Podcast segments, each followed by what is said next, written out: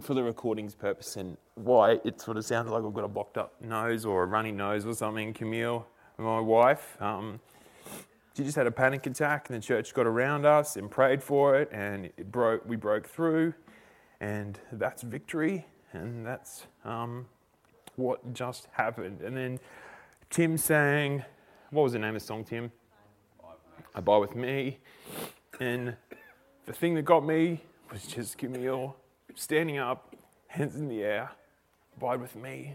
God will never let us go. So, and she said, We still preach and we still do it. Welcome to Willow. yeah, welcome, welcome to Willowburn, where the preacher stands up, teary and snot pouring out of his mouth, his nose, and we're all a little joint here and super weird, and it's awesome. But this is what the church is. This is what um, this is, the weird, broken people that Jesus raised up in this world as His kingdom. So this is what we're here for. So I've got. Um, I want to start. I want to start by telling you about uh, a dude called a dude by the name of Owen. All right, Owen was. Oh man, thank you so much. Um, can you just mute me, mate? Sly delivery of tissue, nosy, but a very unsly blowing of my nose. Thanks, Luke. Um, yeah, I want to start out this morning just telling us about, telling you about a guy called by the name of Owen. Owen was a uh, he was a British dude. He was an author and he was a poet and he was a philosopher. And Owen had an atheist mate uh, that he met in uni um, called Clive. And Owen and Clive used to hang out together. And Clive, in some of his letters uh, later on that people have read, Clive described Owen as a guy called. Uh, he, was a, he was a strange kind of friend. He was a, he was a deep, loving friend. He, would, he sort of had this real winsome way about him. And he, he described him as a friend who brings you to another point of view. And it was actually through you know, deep conversation with Owen that Clive, this atheist guy, actually came to a deep knowledge and love of who Jesus is. Okay? And actually came to faith in Christ through their talks of, about philosophy and literature and all these sorts of things. And then Owen, simple little man Owen, was then introduced to another of Clive's friends, John, or Ronald, as he's most often called. And these, these three guys were huge literature nerds. They even started like this little sort of gang where they'd get together in one of their favourite pubs around Oxford or somewhere, and they would talk literature. And they'd gather around and they just talk philosophy, and a few other guys, other professors, and whatever, they joined them. It was a very nerdy group. All right? Owen then had to go, he went and worked at his father's law firm in London, so he was a little bit distant from his friends, his great friends Clive and Ronald. But he loved these guys so much, and he kept in contact with them through letters, and whenever he could, he would meet up with them in their little pub together while they discussed literature and things over a pint or a pipe. And this, this, um, this, this little group went on for decades through the 30s and 40s and 50s in Oxford. Now, you've probably never heard of this Owen guy. Some of us have, some of us know where we're going with the story. But no one's really ever heard of this guy called Owen Barfield. Some have, obviously, because of the influence that he had. But you've probably heard of his friend Clive. Clive, oh, like as you maybe Clive actually became one of the probably forefathers of sort of modern like Christian apologetics with so many of his books. And as a child or an adult, you've probably read and fallen in love with his book about a lion and a witch in a wardrobe. See, Clive is C.S. Lewis, okay? This, uh, this atheist guy that Owen showed who Jesus was to him. And then this other guy, their other friend, Ronald, he went on to become like one of the forefathers of like the high fantasy genre of books, all right? And this Ronald guy Um, he used to, he loved to sort of portray these deep spiritual truths through like literature, like, and through fantasy. And he used to like try and explain to people the great wonders of God's universe and kingdom and everything, how it's made through his books. Okay, and he did this in a, that he, he invented this world called Middle Earth. And Ronald, we know, is J.R.R. Tolkien. All right? He went on to write The Hobbit and Lord of the Rings and The Silmarillion and so many other books that so many people have been impacted by. Now we know the massive influence that these books have had. Like you know, think of the Narnia Chronicles, and you think of like the Lord of the Rings and the Hobbit, and so many people have just been impacted deeply throughout the world through the books, the movies, the spin-offs, whatever it has come from this. Lots of people have gained more understanding of who God is through C.S. Lewis's apologetic books, Mere Christianity, you know, the Screwtape Letters, you know, all these sorts of books and the, all this literature. It's all come from these guys. But if you were to look at this, these dust coat sort of professor guys sitting in a pub, if you were to be at the, if you were to be sitting at the table next to them, where there's Owen and Clive and John and a few of their other mates sitting around, what would you see? exactly. There's no Hollywood lights, is there? There's no glitz, there's no glamour, there's no spotlight, there's no influenced millions of people, there's no, you know, PR people there. They're just a few bunch of boring old unassuming looking professors sitting there, probably with, you know, the little tweed coats on, scrawling on, like with the poor man patches on their elbows, um, scrawling down plot lines on napkins, passing them around, talking ideas, okay?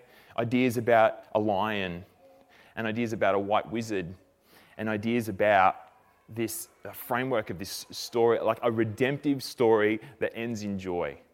That's all you would have seen. But we know, we know, like from this stage in history, we can see the massive impact that these guys have had, like on hundreds of millions of people, okay? But it started tiny, in a little tiny corner of the Eagle and Child pub in Oxford, where they used to meet for lunch every Tuesday. That's where it started. So, this is what the kingdom of God looks like. And I want to show it to you this morning, okay? So, once again, we're in Matthew chapter 13. This is where I've sort of been for the last few sermons of, of the, while I've been up here. Matthew 13, Jesus is talking about what his kingdom looks like. He gives us these parables to help us understand what his kingdom looks like, what it is. Okay? We're in the third um, chunk today, and we're going to be looking at uh, two tiny, two tiny, tiny parables, but they all get rolled into one, and it sort of builds a full story as to what Jesus' kingdom looks like, what God's kingdom here looks like. So let's jump in. Matthew chapter 13, we'll read from verse 31, just only three verses. He put another parable before them, saying, The kingdom of heaven is like a grain of mustard seed that a man took and sowed in his field. It's the smallest of all seeds, but when it's grown, it's larger than all the garden plants and it becomes a tree, so that the birds of the air come and make nests in its branches. Okay. Verse 33 He told them another parable. The kingdom of heaven is like leaven that a woman took and hid in three measures of flour till it was all leavened. All right. Three little verses two tiny parables, one sermon. Let's see how we go. Hey, Luke. Let's start with the mustard seed. Now, I've got to admit, I'm not a farmer in any way. Like, I've got lots of farming heritage in my family, but I'm not a farmer. Actually, the person that does most of the gardening in our house is Camille, um, and veggie garden and whatever. I'd like to think that I do good, but I can't really claim that. Um, but I've got to admit that my only real exposure with mustard is through my mouth. and like I love seeded mustard. Does anyone like seeded mustard? Yeah. Seeded mustard. Oh man, so good on like toasted ham sangers and chicken burgers and oh, oh, so good. Yeah, sausage sizzles. Yeah, so good. Anyway, I'm off track. Um, Mustard seeds are indeed tiny. They're, you know, well, you see them in, in, seeded mustard. They're probably a little bit bigger than what they would be when they're dried out, but you know, they're only like tiny little things. Um, they aren't the smallest seeds in the world. I know Jesus says it, but who's he, who's he talking to? Who's he talking? to? He's talking to first century sort of Middle Eastern farmers. Okay, and and because he's trying to paint, he's trying to build a parable. Okay, he's going to use words and say things that help those people understand. Okay? He's not going to say, well, it's not like, like if Jesus was a, uh, like he was, if you say if he was a keynote speaker at like some international gathering of botanists, okay, then he's going to say, um, the smallest seed is, and I did memorize, I thought I memorized this, it's Aerides odorata. Fun fact, it's an orchid that grows in China, and its seed is only like a fifth of a millimeter, like 0.2 of a millimeter long It's a pretty tiny seed. Anyway, Jesus would have talked about that because Jesus made everything, didn't he, with his hands and his create when in, during the creation. Okay, so he would he knows what the smallest seed is in the world. Okay, but to these um, so these farmers here in this place, he's they only know of the smallest seed is mustard. So that's why he uses it. He says this so that they can understand, they can listen and learn, and their interest is piqued, and they want to listen, lean, and learn about this parable, truth from this parable. So, the idea with this tiny little simple seed, okay, is that the kingdom starts small. So small. Almost insignificant small. Like if you weren't if you weren't looking for it, you wouldn't see it. Like if you dropped a mustard seed on the ground, if you weren't really looking for it, it would just blend in with the you know, carpet or the ground or, or whatever you dropped it on, like so small. Okay? You've got to specifically be looking for it to see it. All right? What Jesus then goes to say is like, it grows into this big tree, like a big shrub, right? Movements of the kingdom start small, they grow big. It's just the way God works with things. All right?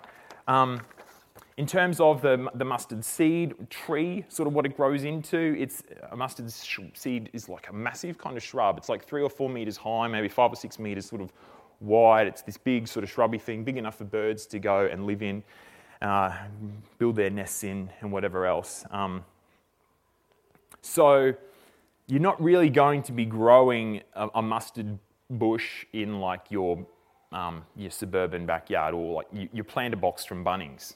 Okay, it's going to be a little bit bigger for that. You're not going to plant it with your basil and your, your thyme and other things that you're growing in there. It's just going to be way too big. So that's what Jesus is saying. It's like start small, tiny seed, big, big, big shrub. Okay? So, what does this look like? Thinking about our illustration from earlier, like if you're one of the millions that read and loved and grew a great appreciation for God's complex world and everything through the works of Tolkien and Lewis, how did that big tree, how did that big shrub start? What was the little seed? It was an English lit nerd called Owen talking to his atheist mate in uni. Okay, that was the seed. That's where it started. Jesus then also goes on, next little parable, he goes on to explain his kingdom as being like a leavening agent, as leaven. What's leaven? Yeast.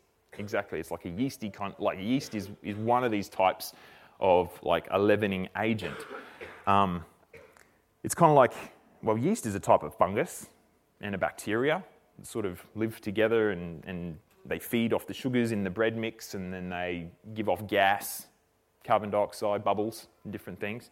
Um, Camille's great at making sourdough. We live on sourdough in our house. Um, she probably make, bust out about three or four sort of loaves a week. Um, and the key ingredient is this, is this thing called, is, is like the starter. Okay, and it's, it's this thing uh, this starter. So, starter, let's just call it starter because it's kind of like a person. Um, this starter lives, is, lives in a jar, okay? Um, it's kind of like the sixth personality in our house. Um, it is, looks like white goop. It smells like vinegar. And um, yeah, it's basically just a pet that Camille has to feed all the time. Okay?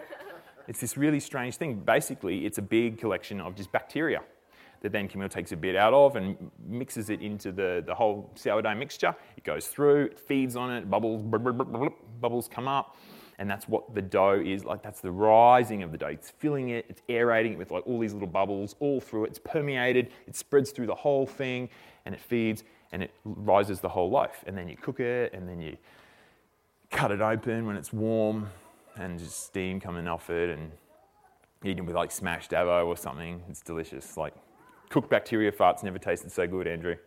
Um, but the concept here, okay, is of this the kingdom of heaven is hidden deep. The kingdom of heaven is hidden deep within a massive lump. And then that whole lump is changed from that little piece that's hidden deep within it. The whole is changed because of that little bit in the middle. Okay? Um, another story, another sort of baking story. Um, a little while ago, a lady at, at, work, she brought in for morning tea for a few of us um, this thing called a German friendship cake. Has anyone heard of German friendship cake? Buck, you've got German ancestry. I thought you would have heard about German friendship cake. German Not the good cake, just the dodgy old knees.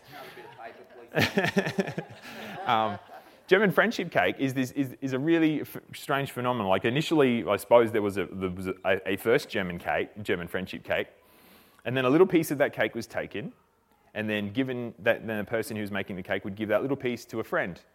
And then their friend would mix that bit into a new batch of friendship cake and then let it rise, and then they would take a piece out of it and give it to one of their friends, and then they'd, they'd cook their cake.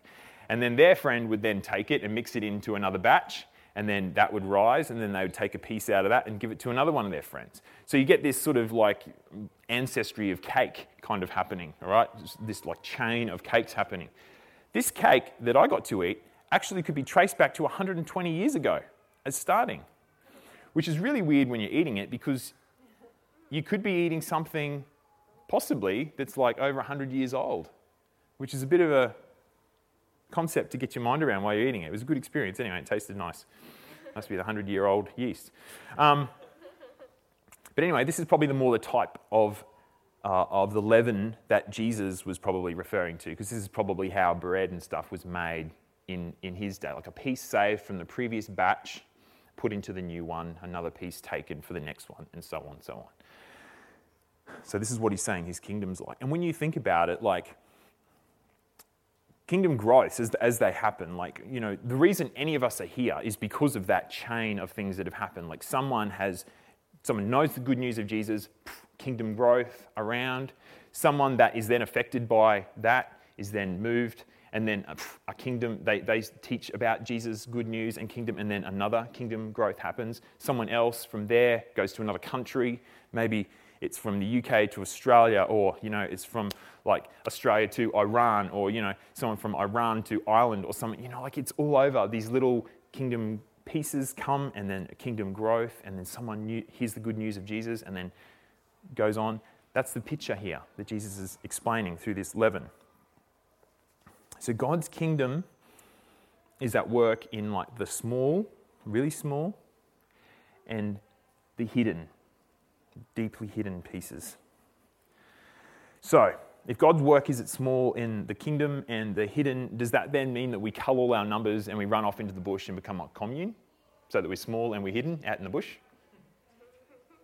Sounds good. No, that's not what we do. And, and we also don't start high fiving each other when we're small and isolated and weird because we're just antisocial weirdos. Like, we don't do that either. Okay? And we wonder why no one wants to join us. Well, it's because you're antisocial weirdos. Just don't be antisocial weirdos. But it's not that either. It's um, like if, if we're honest before God and we're just, you know, relaying his kingdom truth to wherever we happen to be in life, then it doesn't matter if we're small. And it doesn't matter if we're like hidden or anything. Like, this is where growths of the kingdom spring from and happen. Okay? We shouldn't be discouraged if we're seemingly insignificant. We shouldn't be worried if we don't have a big platform or if no one listens to us or no one comes in to, to hear from us. Like, we shouldn't be worried about that. See, uh, Jesus' kingdoms, they're completely counter to how our world runs. Like, if you want to get a big movement happening, say you're a big organization, you want to get a big movement happening, what do you do? You hire a suite, like one of the best, you know, on point sort of PR firms. You have sweet ad- advertisements, you know, really good targeted sort of social media campaign. Maybe you get a couple of big name celebrities on board, something like that. Yeah, to, to, you know, help promote it or say, oh, you, all love this product, you know, whatever, you know. But what does Jesus do? What did Jesus do when he wanted to, you know, break out his kingdom and spread his kingdom to the whole world? How did he go about it? He went to the weak, the minnows, the underprivileged, the nobodies, okay? And that's where he started from. Let's, let's just spend a couple minutes tracing this out, just to maybe prove our point a little bit. Um, Jesus, on his way to, um, okay, Jesus is sitting in heaven. He's like, all right, I need a cosmic redemption plan. Where am I going to go? All right, Earth, um, obviously, because I made life there. Um, where on earth am I going to go? Where is the most influential place on earth I can go? Does he say that? No. Where does he end up showing up? Yes, exactly, in stables, in a little place called Bethlehem. And then, because uh, uh, a Herod, the despot, is trying to hunt him down and kill him, um, his family then has to flee to Egypt. And then on the way back, they settle in a place called Nazareth. Exactly. Let's have a bit of a read. Matthew chapter 2. Ah, Verse 21 And he, so that's speaking of Joseph, rose and took the child, that's Jesus, and his mother, that's Mary, and went to the land of Israel. But when he heard that Archelaus, if that's how you pronounce it, was reigning over Judea in place of his father Herod, he was afraid to go there, and being warned in a dream, he withdrew to the district of Galilee, and he went and lived in a city called Nazareth. That was spoken by the prophets that so, so that what was spoken by the prophets might be fulfilled, that he would be called a Nazarene. Okay, so Jesus, it's really important that Jesus is even called a Nazarene, as in you come from Nazareth. Now, what was Nazareth? Where was Nazareth? It wasn't much of a joint. You know how, um, I don't know about you guys, civilized, probably a lot of you maybe grew up in Toowoomba, a bit more civilized than me in Bundy, but we used to pay out, oh man, I'm not, I'm not, meant to say where I came from. Or last week's sermon where I was paying out Bundy, oh no, Paul Bundaberg. Um, it's, it's out. Um, yeah, uh, yes, exactly. I've got such an American accent. um, we, what, as like sort of when we were growing up, there was always this culture where you would pay out on the smaller town sort of beside you. You know what, you know what I mean? Like, so, like, for this example, like Brisbane would pay out on Toowoomba, like, oh, those Tubarians, Bogans, you know, blah, blah. And then Toowoomba people would then pay out on, know, Crow's Nest or Oakey or somewhere, yeah. Dalby, yeah. And then, you know, Crow's Nest or Dalby or whatever, they'd pay out on, I don't know, Goombungee or something, you know, like, they just keep, you know, you keep going down. Nazareth was probably at the bottom of the pile all right? Nazareth had no one else to pay out on. Archaeologists reckon that Nazareth probably only had, you know, two, three hundred sort of people living in it, probably just a, a commune of uh, three or four, you know, extended, sort of extended larger families. There was not much going on at this place. And even then, like if you go uh, over into, where is it, first chapter of John, I think, when Jesus is calling his disciples, he calls Philip. And Philip then goes to Nathaniel and says, Hey man, come on, we've got this, we've, we've found the guy that Moses and the prophets and everyone were looking forward to. And, you know, it's Jesus the Nazarene, just Jesus of Nazareth. And Nathaniel's like, Nazareth? Dude, that dude, that place is a dump. Nothing good comes out of Nazareth. That's like, it's got a huge Centrelink office there. Like there's bomby Commodores in every yard with grass growing up through the floors. Like, this is Nazareth. Nothing good comes out of Nazareth. They've got an Audi. Well, case in point. But you know, you know what I mean? Like, Nathaniel's just like, gross. How could our this is this guy meant to be the Messiah? He's meant to be the coming king. Like, why would he come from a place like called Nazareth? But Jesus did, and he was called a Nazarene. It's like saying like he actually like he came from there. He's willing to be actually labeled as coming from this small, no hoping, backwater, paid out on, dumpy kind of place. Jesus was all about coming to the, the everyday person okay? The, the downtrodden, the oppressed, the no hopers, the bogans, you know, that's what Jesus is embodying that. And then, okay, next point. Uh, Jesus is coming. He's coming as a king, all right? He's meant to be installing this place like his kingdom. Um, what does a king have? If a king needs to come and take over a place, what does a king need? He needs a big posse. Yeah, in military terms, an army. Yeah, exactly. He needs a big army. Okay? So who does he call as his, his followers? Does he just stroll into like the local Roman garrison and just say, hey, you, just point out to all the most decorated centurions, you and you and you, come with me, bring your best, you know, your bravest soldiers with me. We need an army. We're going to take over this Roman place. We're going to take back this empire. We're going to take back this world. Does he do that? No, not at all. Uh, where is it? Matthew chapter 4 or something, I think it is. Jesus called the first disciples. Here we go, Matthew 4, chapter 18. While walking the Sea of Galilee, he saw two brothers who were UFC fighters. Simon, no, not at all. Two brothers who were called Peter, uh, Simon, who was called Peter, and Andrew, his brother, casting a net into the sea, for they were fishermen. Exactly. And he said to them, Follow me, and I'll make you fishers of men. Immediately they left their nets and followed him. And going on from there, he saw another two brothers, James the son of Zebedee and John his brother, in the boat with Zebedee their father, mending their nets, and he called them. Oh man, these guys. Immediately they left the boat and their father and followed him. It's just Jesus' first followers that he calls his disciples, like his disciples, they're just fishermen, okay? Like, if you look at the, the, sort of the historical context of who fishermen were, they are not the richest, most powerful people in the world. They're sort of just giving people their food, just going around getting food for people. Um, pro- oh, probably from hauling in those massive nets, especially, you know, when Jesus filled them with fish, probably. Um, but uh, yeah, you, you know, they're just I don't know. They, they, they weren't the poorest, though, either. Like, scholars seem to think that they might be um, like lower middle class, probably just your general blue collar worker today. All right, this is who these guys were. So, Jesus is just getting these blokes, general blokes, like blokes like Parky, blokes like Sam, just, you know, Sarge, just your run of the mill, normal bloke, okay? He doesn't need this army. He's not about just taking this army. He's not about this strong, powerful force. He's just about, look, let's just get these normal, everyday blokes, normal people. So, and you know, we could go on for ages. We could talk about, you know, the woman that Jesus meets at the well. She's an outcast in her society. She's, you know, had multiple husbands. The society basically just spits on her. She, they don't care about her at all. She comes to the well in the middle of the day because she doesn't want to see anybody because she's just going to get paid out on, bullied, you know, whatever else. But yet, she then goes into the town and then tells people about Jesus. She then becomes a little seed that then poof, Jesus' kingdom spreads out in that place.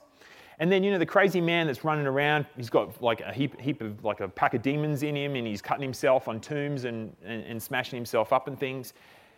Jesus comes in, rescues him, and he says, oh, I'm, coming with you. know, Jesus is like, no, no, you stay in here, you just go out and, and tell people. And so he went out into his area, that whole around that area of the Decapolis, like all around there, telling people about Jesus. So he becomes the seed. So these two people, like the crazy guy, the lunatic running around in the tombs, and this downtrodden, like oppressed, like looked down on lady, they become the sources of Jesus' kingdom growth in their, in their little areas. So Jesus embodies this and he shows this through all his work. It's all about planting his kingdom in this small and like significant, like insignificant kind of just hidden little places, like places you would not expect uh, like a cosmic redemption mission to come from. Yeah? So, um, and if you think about, if you take the leaven idea that Jesus has talked about as his kingdom, and he, Jesus' followers then spread throughout this Roman Empire, okay, this Roman Empire that ruled for, you know, how many hundreds of years, and it was, it was fierce and it was, it was strong and it ruled with like an iron grip. Okay, it, had, it was merciless. In a couple hundred years, what happened to the Roman Empire? The gladiatorial games were extinguished. The, the process or the, or the practice of exposure, which was where people would get rid of their unwanted babies by leaving them outside the city walls for either slave traders to come and take away as slaves or wild animals to come and eat. Um, that process of exposure was completely gone, or the Christians, the followers of Jesus, the selfish ones who just loved people, were either managing it, adopting those babies, going out, picking them up, bringing them into the church. You know, these things were completely like overturned. The whole Roman Empire, in, in a way, collapsed. And a lot, of, a lot of scholars actually think that the spread of Christianity was actually the downfall of Rome. Okay? Because Rome became less brutal as a society. It was less, less forceful, okay? And so the whole thing sort of came down from the inside because Christianity spread throughout it. So, this tiny hidden thing that Jesus sowed into it, this tiny hidden piece of leaven or seed, just affected the whole thing, grew big, grew large, and affected the whole thing. So, to bring it back home for us, for a bit of practicality, um, I wonder what this looks like. I've been wondering what this looks like for Willowburn as we go into this more sort of freed up for one Sunday a month, a more missional sort of outlook. Um, what does it look like when we break off as little chunks for that one Sunday a month and we go out? We become smaller and we become more spread out and hidden in. So, whether we are doing things in, in like coffee shops or around kitchen tables, or and you know beer gardens or like mountain bike trails you know whatever it is what does that look like for us? How do we apply this to us? How does this how does these two tiny parables that jesus told of how his kingdom grows what does it look like for us? See i think you know when we break up if we have that uh, that sole pursuit to see jesus kingdom known to people around us our you know friends family, co workers, you know, our neighbours, whatever, then God will bring growth out of that. That's we're small, we're hidden. that's the way we are. And God will bring growth out of it. You just think back to um, back to Owen in the beginning, that little seed meeting up with an atheist mate. Okay, and then think about then the massive amount, the massive influence that C.S. Lewis has been on the kingdom with his, you know, mere Christianity and, you know, like his books where it just helps us understand, like the way he argues for God is just so amazing and so powerful. It's affected millions of people. Started small with Owen, just that lit nerd, grows big, affects millions of people. So, I don't know, I just think we leave it there. Um, God only knows what size kingdom growth He's going to bring out of these little people in Willowburn as we go out into our lives. God only knows, you know, how far it's going to spread. Okay, as we as we're just hidden away in this little normal town called Toowoomba in Australia. Okay, God only knows. And we don't know, we don't have a time machine. We can't go, you know, 80 or 90 years in the future and go, wow, man, Andrew wrote some like really amazing, or some guy Andrew told, talked to, then, you know, write some um, like amazing books, or, you know, it was just this big influence for the kingdom. We don't know that. But we trust God in that. Owen probably didn't know that either. He's probably still amazed. But I think the only prerequisite for us is that we seek the kingdom around us. Just leave that great impacting growth from the small and hidden just let God bring that out. As Jesus says, he'll build his church.